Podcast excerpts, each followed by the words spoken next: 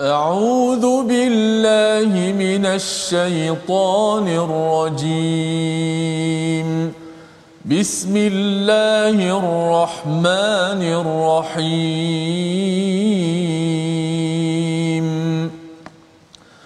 الحمد لله رب العالمين.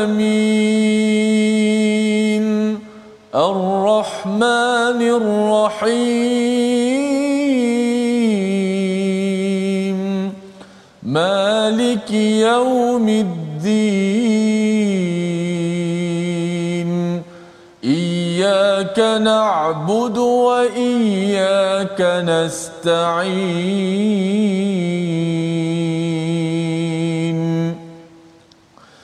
اهدنا الصراط المستقيم.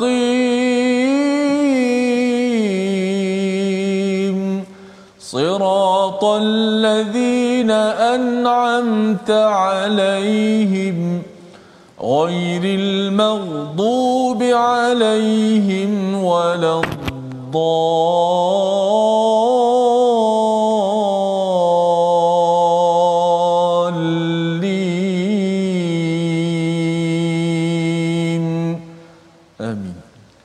Assalamualaikum warahmatullahi wabarakatuh. Alhamdulillah wassalatu wassalamu ala Rasulillah wa ala alihi wa man wala syada la ilaha illallah syadana Muhammadan abduhu wa rasuluh.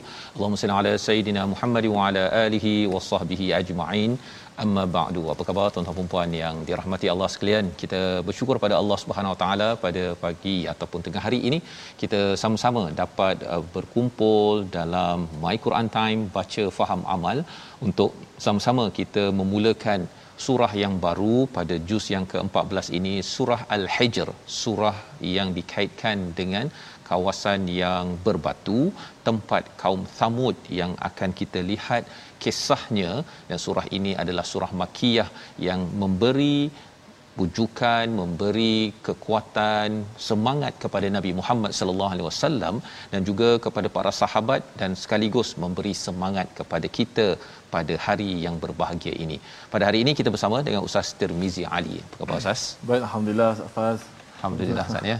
Ya. Okey, kita nak memulakan surah baru kita Hmm. pada hari ini selepas selesai dengan surah Ibrahim dan sekarang ini fasa daripada juz yang ke-13 14 ke depan ini Hmm. uh, banyaknya surahnya tak panjang-panjang Ustaz ya. Hmm. sedikit num terus masuk ke surah baru. Dan ini menandakan bahawa kita ni dah tak lama lagi Ustaz. Ya. tinggal beberapa juz 15 lagi. Dan ia uh, adalah satu peluang kepada tuan-tuan untuk kita sama-sama gunakan masa yang ada. Tak pasti sama ada kita dibekalkan lagi.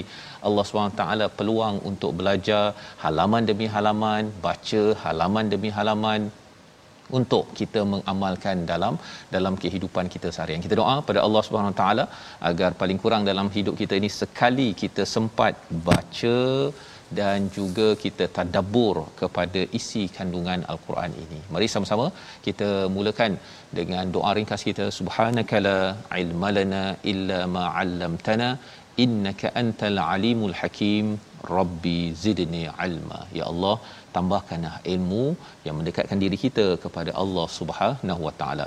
Mari saksikan kepada sinopsis